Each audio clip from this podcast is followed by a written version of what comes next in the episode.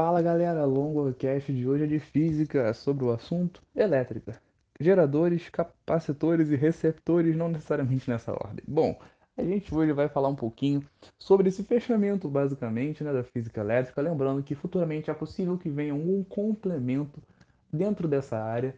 Esse podcast já está vindo dentro de física elétrica, mas fora daquela série sobre física elétrica. Não por ser menos importante, mas por ser menos frequente nos vestibulares como o Enem. Lembrando que em outros vestibulares que não o Enem, esses conteúdos, esses conceitos principalmente caem. Inclusive, os conceitos de geradores, receptores e capacitores caem até bastante no Enem. A questão é que eles não vão ser tão cobrados e principalmente quando diz respeito a fórmulas.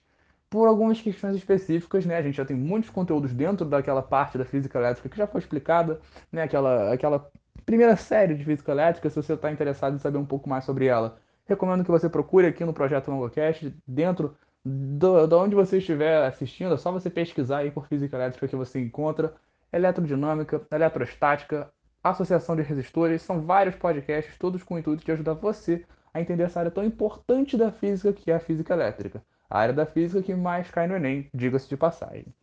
Bom, essa, essa última parte que a gente vai fazer aqui agora é para entender um pouco melhor esses conceitos o que são geradores, receptores e capacitores? Bom, em essência, geradores são simplesmente dispositivos que dentro de um circuito elétrico vão converter, transformar energia não elétrica em energia elétrica. Longo, isso daí é meio estranho. Como isso pode acontecer? Ele vai gerar energia elétrica. Esses geradores podem gerar energia elétrica das mais diversas formas, podem estar relacionados a uma pilha que vai converter energia química em energia elétrica, num processo que a gente vai estudar num podcast de química. Aliás, é muito importante para os vestibulares, o Enem, então nem se fala, cobra demais essa questão de pilha, de eletrólise, assunto para outra hora. Mas a gente pode pensar também em grandes fontes de energia, como, por exemplo, quando a gente vai pensar na matriz hidrelétrica, né, com a movimentação das turbinas e a conversão dessa energia né, da força da água, essa energia mecânica e com a movimentação das turbinas, formando, no caso, produzindo, né, gerando energia elétrica. Por isso, geradores. Mas não precisamos pensar exclusivamente em grandes proporções. Num pequeno circuito, nós temos geradores. E um dos conceitos mais importantes para entender a ação de um gerador é o conceito da chamada força eletro, eletro, força eletromotriz. A famosa E, nas fórmulas, muitas vezes, ela vai aparecer simplesmente como E. Ou ainda FEM, de Força Eletromotriz. Também muito simples. Essa força eletromotriz vai ser calculada em volts e ela vai representar a voltagem, ó, oh, muito difícil, a voltagem que o gerador poderia fornecer. Ou seja, é como se eu tivesse um dispositivo que pode fornecer até 11 é, volts por exemplo. Eu tenho um dispositivo maneirinho aqui comigo que pode fornecer 11 volts para um circuito elétrico. Porém, a verdade é que a gente não está convivendo com uma situação ideal. Numa situação ideal, é claro que ele não teria uma resistência interna, seria nula. Então, a diferença de potencial seria igual à força eletromotriz. Mas, no geral, nós vamos encontrar e trabalhar muito com geradores no mundo real que vão ter um resistor interno, ou no caso, uma resistência interna. Dá no mesmo nesse caso. O que, que acontece com o gerador? Ele vai ter essa resistência interna e para calcular a diferença de potencial, ou seja, a voltagem, aquele U das fórmulas, se não sabe do que eu estou falando, ouve os outros podcasts que você entende. Parto do pressuposto que você já sabe. Esse U gerado, né, a gente calcula como? essa voltagem fornecida, ou seja, esse U gerado, é igual à força eletromotriz menos a resistência interna vezes a corrente. Essa é a fórmula do gerador. U é igual a E menos R vezes I, sendo esse R a resistência interna. Muitas vezes representamos como um R minúsculo. Anota essa fórmula que ela é bem importante. U ou seja, a voltagem é igual a força eletromotriz menos a resistência interna vezes a intensidade de corrente elétrica. Ou seja, U igual a E menos R vezes I. Beleza? Bom, isso quando a gente estiver pensando justamente né, dentro dessa questão. E você pode estar se perguntando, Longo, mas por que, que é R vezes I? Porque a gente vai estar trabalhando com a, a voltagem consumida pelo próprio gerador. Porque quando tem uma resistência, uma parte da voltagem é consumida. Essa voltagem que é consumida como toda voltagem, né, como todo U, a gente calcula pela fórmula né, melhor, pela adequação da fórmula R igual a U sobre I, fazendo um joguinho com essas letras, a gente tem que U é igual a R vezes I. Como U é igual a R vezes I, nós podemos jogar esse U consumido na fórmula aí, né, que seria a potência, no caso, perdão, a diferença de potencial, a voltagem fornecida pelo gerador é igual a força eletromotriz menos a voltagem consumida. Sendo essa voltagem consumida a resistência vezes a corrente elétrica, por causa da fórmula R vezes I é igual a U, nós substituímos esse Uzinho, esse U', esse U consumido, por R de resistência interna vezes I, que é a intensidade da corrente que ele fornece, que ele passa por ele no caso. Beleza? Em essência, essa é a ação de um gerador. E bom, quando a gente vai pensar num gerador, né, assim, para calcular a corrente desse gerador, a gente pode utilizar essa fórmula e a gente também vai trabalhar muito com a lei de Poulier. Mas antes, vamos falar rapidinho do negócio chamado associação de geradores. Bom, o que, que quer dizer associação de geradores? Meu amigo, meu pai, o que, que está querendo dizer? Bom, a associação de resistores vai nos lembrar um pouquinho a associação de resistores, mas não muito tem muitas diferenças e, em essência, o que nós temos que entender é: se nós temos, por exemplo, três pilhas, três pilhas no mesmo circuito, conectadas em série, ou seja, o polo positivo de um se liga ao negativo da outra. Se eu tenho essas três pilhas em série, o que está acontecendo? Eu coloco uma conectada né, com o polo positivo ao negativo da outra, com o polo positivo conectado ao negativo da outra. Eu vou somar a voltagem por elas fornecida. Essa vai ser a voltagem equivalente. Ou seja, a voltagem equivalente é somada. Isso vai representar um aumento da potência dessa, desse dispositivo, que vai estar trabalhando com geradores associados em série. Isso associação em série. Um exemplo disso é quando você pega uma lanterna, dependendo do tipo da lanterna, que você coloca uma pilha, logo depois você coloca outra pilha, com o polo né, positivo e negativo conectados. Para que isso? Para aumentar a potência dessa lanterna. Você percebe que se você colocasse uma só, tudo bem, a lanterna acenderia, mas não acenderia tanto. Qual é a desvantagem disso? A pilha, por exemplo, se estiver conectada dessa forma, vai ter uma durabilidade não tão alta. Por quê? Todas as pilhas vão estar sendo consumidas ao mesmo tempo. Afinal, a voltagem é alta. Se eu ligasse por outro lado, em paralelo, imagine um controle de algum dispositivo que você possa trabalhar com ele, algum dispositivo aí que tem aquela, por exemplo, duas pilhas AA. Você coloca uma e você coloca a outra. Quando você coloca duas pilhas, uma do lado da outra e não conectadas necessariamente, uma com o polo negativo conectado ao positivo da outra, você está trabalhando o quê? Internamente, a gente pode até não ver num controle de algum aparelho, por exemplo, mas a gente vai estar trabalhando com o quê? Os polos positivos conectados entre si e os polos negativos conectados entre si. Quando nós temos polos positivos e negativos conectados entre si, nós estamos trabalhando, no caso, positivo com positivo e negativo com negativo, nós estamos trabalhando num circuito com geradores associados em paralelo. Nesse caso, você não vai trabalhar com divisão da voltagem, e sim a voltagem total fornecida, no caso, se forem três pilhas iguais, vai ser a voltagem individual de cada pilha. Se são pilhas de 1,5 volts, no caso anterior, são três pilhas em sequência, 1,5 mais 1,5 mais 1,5, dá 4,5 de voltagem total. Nesse segundo caso em paralelo, você vai ter uma voltagem equivalente, ou seja, voltagem total fornecida de 1,5. Bom, então para que, que eu tenho tantas pilhas assim? Uma questão de durabilidade, por exemplo. A potência do seu aparelho não vai ser aumentada. Em compensação, você vai ter uma durabilidade maior. Entendeu? Essa é a chave. Então, enquanto a associação de geradores em série garante um aumento de potência, muito útil para uma lanterna, por exemplo, que não tem que ficar acesa por muito tempo, mas quando é acesa precisa de uma alta luminosidade, demanda muita energia. Se eu estiver trabalhando com um controle de algum aparelho, por exemplo, eletrodoméstico, um controle de televisão, por exemplo, o que, que vai estar trabalhando ali?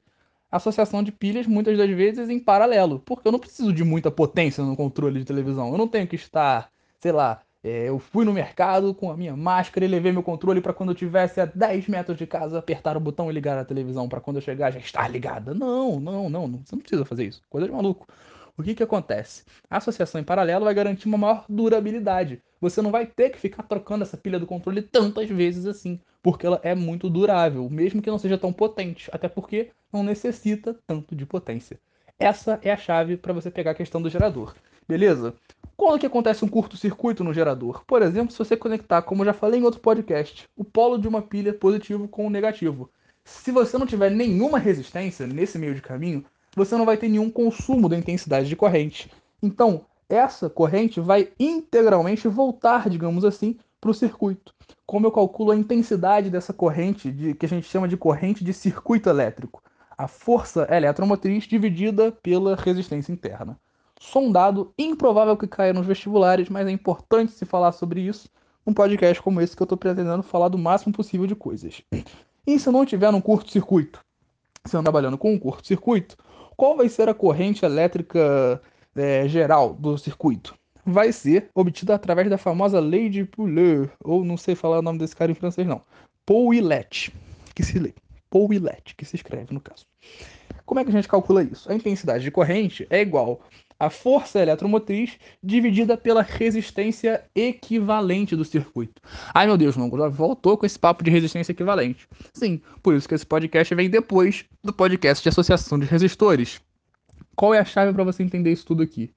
Numa associação é, simples de geradores com uma resistência fora, independente dos geradores estarem, tipo, se tiver vários geradores é, em série ou em paralelo, você vai considerar que a resistência interna desses geradores está em série com a resistência do circuito. Por exemplo, se eu tenho uma pilha e uma resistência, essa pilha tem uma resistência interna e o circuito tem uma resistência também ali em algum lugar que vai estar, por exemplo, uma lâmpadazinha. Supondo uma lâmpada. Uma lâmpadazinha ali que vai funcionar como uma resistência, como um resistor, porque ela converte energia elétrica em energia luminosa, muitas na incandescente, por exemplo, pelo efeito Joule. Aí tomamos até um conceito importante, lembramos isso? Bom, quando a gente trabalha com essa resistência que está aí no circuito e a resistência interna, nós consideramos que elas estão em série. Então basta somar a resistência interna do gerador mais a resistência que está no circuito. Logo, a intensidade da corrente elétrica num circuito como esse, a partir de um gerador, vai ser igual a força eletromotriz dividida pela resistência equivalente, que no caso, de modo mais geral, seria a resistência do circuito mais a resistência interna, porque estão em série. Beleza? Isso falando em linhas gerais, de modo simplificado, o gerador é isso. Você pode estar pensando que eu vou perder o maior tempão falando de receptores, mas não muito. Você, para entender o receptor, é só entender que ele é, em suma, o oposto do gerador. Se o gerador gera, produz, fornece energia elétrica, os receptores são dispositivos que recebem essa energia e transformam, convertem energia elétrica em outra forma de energia. Lembrando que essa energia não será térmica. Por que não térmica? Porque se fosse energia térmica, seria um resistor. Maneiro, né? Enfim, esses receptores vão trabalhar a partir de uma força chamada contra-eletromotriz, que é fácil entender. Força contra-eletromotriz, porque ela está agindo contra a força eletromotriz. Bem autoexplicativo. A gente representa isso pela, pela letra E', né? Vai ser um E, uma linha em cima, E', para facilitar. Ou FCEM, de força contra-eletromotriz. Tranquilo também. Essa energia que se transforma, né, vai ser considerada a partir disso daí, é uma energia não térmica, e a força contra-eletromotriz vai ser também medida em volts, e isso vai indicar que para cada um coulomb que atravessa esse circuito, né, 12 joules, né, por exemplo, perdão, vai ser medida em volts. Um exemplo, se, se eu tenho uma força contra eletromotriz de 12 volts, para cada um coulomb que atravessa, 12 joules são convertidos. Essa é a essência da força contra eletromotriz.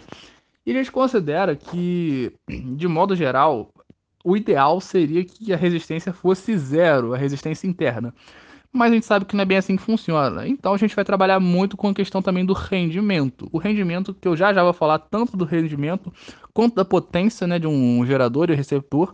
A gente faz essa, essa conexão ali lá na frente. Pegou o trocadilho? Espero que sim. Quando a gente faz essa conexão. Ah, perdão, não consigo.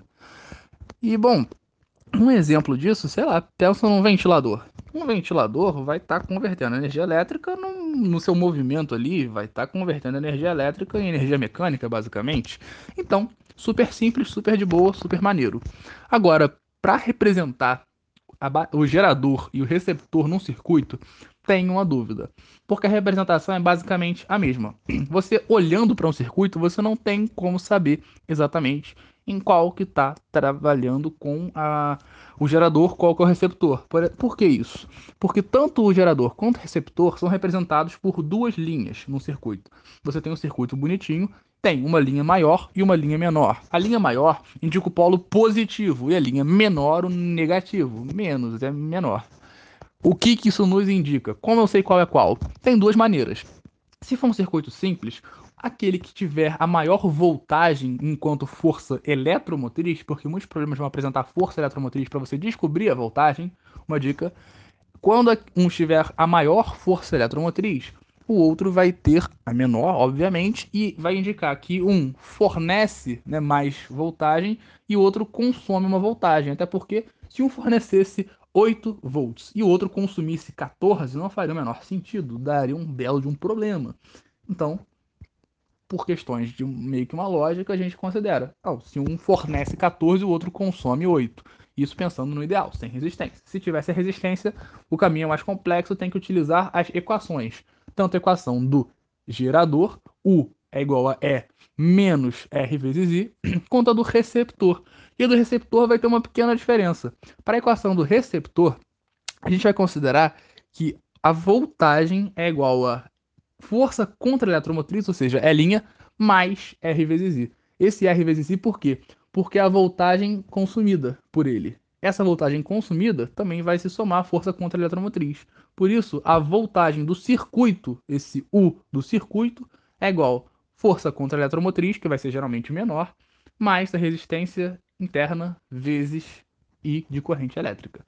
Beleza? Lembrando que esse U que a gente encontra na fórmula do receptor né, se for considerar, se a gente for considerar um U geral do sistema sem outras resistências entre, por exemplo, o receptor e o gerador, vai ser o mesmo U que a gente encontra no gerador, porque o gerador fornece isso de voltagem, se não há outra resistência, só o receptor que está recebendo essa voltagem, ela é integralmente recebida pelo receptor. Olha como é que é bonita essa física elétrica, eu acho muito difícil, mas é bonito. E outro macete para você identificar no circuito qual é qual é você perceber o caminho da corrente elétrica. Se a corrente elétrica chega primeiro à placa positiva, ela vai passar da positiva para negativa dentro do circuito. Se ela passa da maior para menor, ela está indo da maior para menor, ela está indo para menos, ela está caindo. Se está caindo, ela está consumindo. Olha que interessante. Se ela está consumindo, se ela está indo do né, aí menos ela tá recebendo, ou seja, ela tá, tá caindo energia, tá pegando essa energia e usando. Agora, se estiver subindo, se a corrente elétrica estiver primeiro, né, chegando na placa negativa e estiver subindo para positiva, ela está produzindo essa energia. Ou seja, a energia que está indo do menos para o mais, está fazendo energia. Isso aí é um macete para a gente poder identificar, olhando para um circuito, por onde a corrente bate. Se ela bate primeiro no negativo, ela vai chegar depois de positivo, ela vai subir. Se ela sobe, ela aumenta, está sendo gerada. Se ela vai primeiro no positivo, ela vai bater no positivo e vai descer para o negativo. Ela vai menos, ela diminui, ela é consumida. Ela é recebida e consumida. Receptor mata no peito e vai para a galera. Entendeu? Essa é a questão. Agora, para a gente poder encerrar essa questão aí de gerador e receptor, só para a gente pensar nos conceitos de potência e rendimento, para a gente poder ir para os capacitores que são os mais de boa. Num gerador, a gente vai trabalhar com a potência sendo basicamente a potência fornecida por esse gerador é igual à potência gerada menos a potência dissipada. Por que, que isso é importante? Porque a gente vai trabalhar é, com isso especificamente. Porque esse cálculo de potência né, do gerador, a potência fornecida vai ser a potência, igual a potência gerada menos a que é consumida, a dissipada pelo, por ele mesmo, isso vai ter um propósito, vai nos permitir calcular o rendimento. E esse rendimento que vai ser o mais importante para as questões, de modo geral. Como que a gente deduz essa fórmula? A gente vai pegar a fórmula do gerador e multiplicar todos os elementos por I. Por que por I? Você já vai entender. De um lado, a gente tinha U é igual a e menos R vezes I. Tudo vezes I. U vezes I vai ser igual a E vezes I menos R vezes I ao quadrado, porque já tinha U vezes I, I vezes I, I ao quadrado. De um lado você tinha U vezes I. U vezes I é igual a potência. Potência é igual a U vezes I. Lembrando, U, voltagem e corrente. Isso você já lembra do outro podcast, o segundo, que foi gravado dentro dessa série Física Elétrica. Ou seja, essa potência é a potência fornecida, é a potência que está no circuito. Olha que bacana. Então a gente confirmou uma fórmula anterior. Agora, E vezes I é esse é a força eletromotriz, ela atua como voltagem também, se a gente for considerar. Mas é a voltagem gerada, ou seja, E vezes I me indica a potência que está sendo gerada. Isso na fórmula menos R vezes I ao quadrado. R vezes I ao quadrado deve te lembrar aquela fórmula para a gente calcular a potência dissipada. Lembra quando a gente vai calcular a relação entre potência e resistência? Se não, houve outro podcast. Se você já ouviu, você deve se lembrar que a potência dissipada é essa potência que a gente calcula a partir de R vezes I ao quadrado ou P é igual a U ao quadrado sobre R. Por a regra do pombo fanho. Se você não se lembra disso, ouve esse podcast que é muito importante esse conteúdo. Em essência, quando nós considerarmos isso, a potência fornecida é igual a gerada menos dissipada. Super tranquilo, não? Agora, como que a gente calcula o rendimento desse circuito? O rendimento vai ser a potência fornecida dividido pela potência gerada. Faz sentido, não? É o que eu forneço dividido pelo que eu gero. Ou seja, eu, eu gero 20 volts. Eu gero 20 volts, sinistro mas eu só forneço 10. Então o meu rendimento é de 50%, porque metade do que eu produzo, do que eu gero, é utilizado. Por isso que a potência fornecida dividida pela gerada vai nos dar o rendimento. E como nós calculamos isso? Bom, em essência, a gente pode considerar que a potência fornecida é U vezes I. A gerada é vezes I. Cortando I com I vai dar que o rendimento de um gerador é igual a voltagem do circuito, ou seja, U, dividido pela força eletromotriz E. Viu só que simples, que tranquilo, que bonito? Agora, no receptor, isso vai mudar muito pouco. Porque eu vou fazer o mesmo processo de multiplicar por I e tudo mais. Porém, lembrando que a fórmula é contra a eletromotriz mais R vezes I. Como, for, como a fórmula é, é é mais em vez de menos, a gente vai trabalhar com uma pequena diferença no que diz respeito à potência. A potência recebida é igual à potência útil, ou seja, a potência que ele é capaz de aproveitar, mais a potência dissipada. Ele recebe muita potência, mas uma parte ele utiliza, a outra é dissipada pela própria resistência. Faz sentido? Esse é o receptor. A parte, né, ele vai receber, tipo, sei lá, uma, 30 watts de potência. Uma parte dessa potência, tipo, sei lá, exemplo, 5 watts dessa potência, vão ser consumidos pelo receptor, mas não pelo, é, pelo processo do receptor, e sim pela sua resistência. Os outros 25% que vão ser utilizados pela força contra a eletromotriz para produzir, por exemplo, a energia mecânica, que é o objetivo aí, um dos objetivos possíveis de um receptor. E para calcular o rendimento, a gente vai considerar a potência útil, ou seja, o que ele utiliza, dividido pelo que ele recebe. De nada me adianta receber 20 volts se eu só consigo utilizar 10.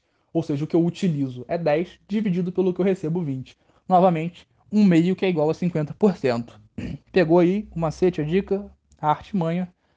Essa era a maior dica também aqui que eu estava querendo trazer para esse cálculo. Como que a gente usa isso como se fosse uma formulazinha? No gerador, o rendimento é a voltagem dividido pela força eletromotriz. No receptor, vai ser o inverso. O rendimento do receptor é a força contra eletromotriz dividido pela voltagem. Porque a fórmula meio que se inverte. É o que ele utiliza dividido pelo que ele recebe. Enquanto no gerador é o que ele fornece dividido pelo que realmente é gerado, que ele gera muito, mas o que é fornecido é menos. Da mesma forma, no receptor, porém de forma inversa no caso, ele vai utilizar menos do que ele recebe. Então, em suma, é isso. Para a gente encerrar de uma vez por todas esse conteúdo de física elétrica, de uma vez por todas é, é modo de dizer, porque a gente nunca sabe se vai ser necessário futuramente um complemento. Conceito aqui de capacitores, né? É possível que futuramente venha um complemento, mas em suma para a gente pensar em capacitores de modo mais simplificado. Capacitor é um elemento do circuito, né, um que vai trabalhar ali armazenando cargas elétricas e energia elétrica. Ou seja, o capacitor basicamente vai ser aquele cara ali que está de boa, mas está absorvendo, está absorvendo, está absorvendo energia e pum, uma hora ele vai ser útil para alguma coisa. Ele vai ser representado no circuito por duas tra dois traços iguais. Você não vai ter no, no capacitor um traço grande e um traço pequeno. Ambos são iguais. E isso não quer dizer que não sejam polos. Você tem um polo positivo e um negativo, mas são polos iguais.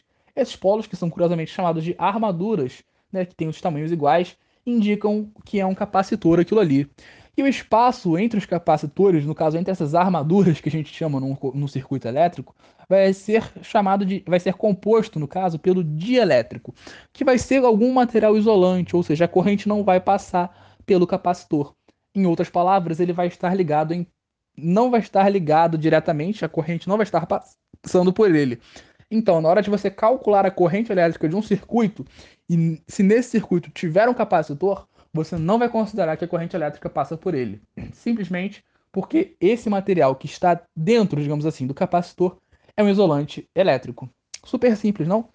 O fato é que ele vai ser responsável por armazenar essas cargas e como que a gente vai ca calcular o que nós chamamos a capacidade desse capacitor, ou ainda, mais usual, capacitância. Essa capacidade do capacitor, ou ainda capacitância do capacitor, nome é meio estranho, né? Fica bem uma boa literação, né? Que a literação é aquela figura de linguagem, repetição de sons consonantais, rememorando aí uma parada da literatura. Essa capacitância é calculada pela fórmula C é igual a Q sobre U. Lembra do que? Lá do primeiro conteúdo de física elétrica, eletro, é, eletrostática, né? Que é igual a quantidade de carga. Quantidade de carga que a gente usa para calcular desde intensidade de corrente. Lembra? Intensidade de corrente é a quantidade de carga dividida pelo tempo. Olha só, a gente retoma esse conceito de quantidade de carga aí nos capacitores. Lembrando que a capacitância, essa grandeza que vai medir, digamos, a, a força do, do capacitor, né, entre aspas, vai ser justamente Q, ou seja, a quantidade de carga que por ele, né, assim, tá, tá sendo armazenada, dividida pela voltagem. Quantidade de carga dividida pela voltagem é o que vai caracterizar essa capacitância. Medida em coulombs por volts que também podem ser chamados Farad. Farad, homenagem aí a um físico que trabalhou nessa área. Bom, para a gente pensar, né, assim, interessante, a energia potencial elétrica que a gente pode trabalhar dentro né, dessa questão de um capacitor, ou seja, como que ele vai estar armazenando. A energia potencial elétrica vai ser calculada pela fórmula Q vezes U sobre 2. Isso é mero título de curiosidade, é muito raro de cair em vestibulares mais convencionais. Inclusive, quando digo mais convencionais, digo vestibulares específicos de outras universidades. Isso é muito comum para provas, às vezes, militares, mas ainda assim, é, não é tão comum assim. É uma questão bem específica. Essa forma de energia potencial elétrica, ou seja, o potencial de energia elétrica que ele armazena, que ele é capaz de, de armazenar aí, né? Que também vai estar, no caso, que ele vai estar sendo capaz de converter, digamos assim, né? Perdão, me enrolei aqui no, no conceito. Que vai ser Q vezes U sobre 2 mas a capacitância, essa grande grandeza né, do capacitor é medida como C é igual a Q sobre U. Isso é muito importante. E algo interessante para a gente pensar dentro desse capacitor é que, como são duas placas iguais, positiva e negativa, entre essas placas você vai ter a formação de um campo elétrico uniforme. Lembra quando a gente estudou campo elétrico lá na eletrostática ainda? Lembra o campo elétrico uniforme, quando as linhas de força desse campo são todas ali é, perpendiculares, formam né, uma, como se fosse um caminho igual, né? Vai uma linha reta, embaixo uma linha reta, embaixo uma linha reta, todas indo né, de forma uniforme do, de um polo para o outro. Olha que interessante. Né? A gente retomando um conceito lá do começo fechando um belo círculo, circuito da física elétrica. Eu espero que, que eu espero que você tenha gostado, eu espero que você tenha entendido e que tenha sido útil. Futuramente a gente pode voltar com alguma dica por aqui, se tiver faltado algum conceito interessante, a gente retoma. Em essência, é isso. Qualquer dúvida, estou à disposição nas redes sociais do NogoCast. Muito obrigado e até a próxima. Valeu!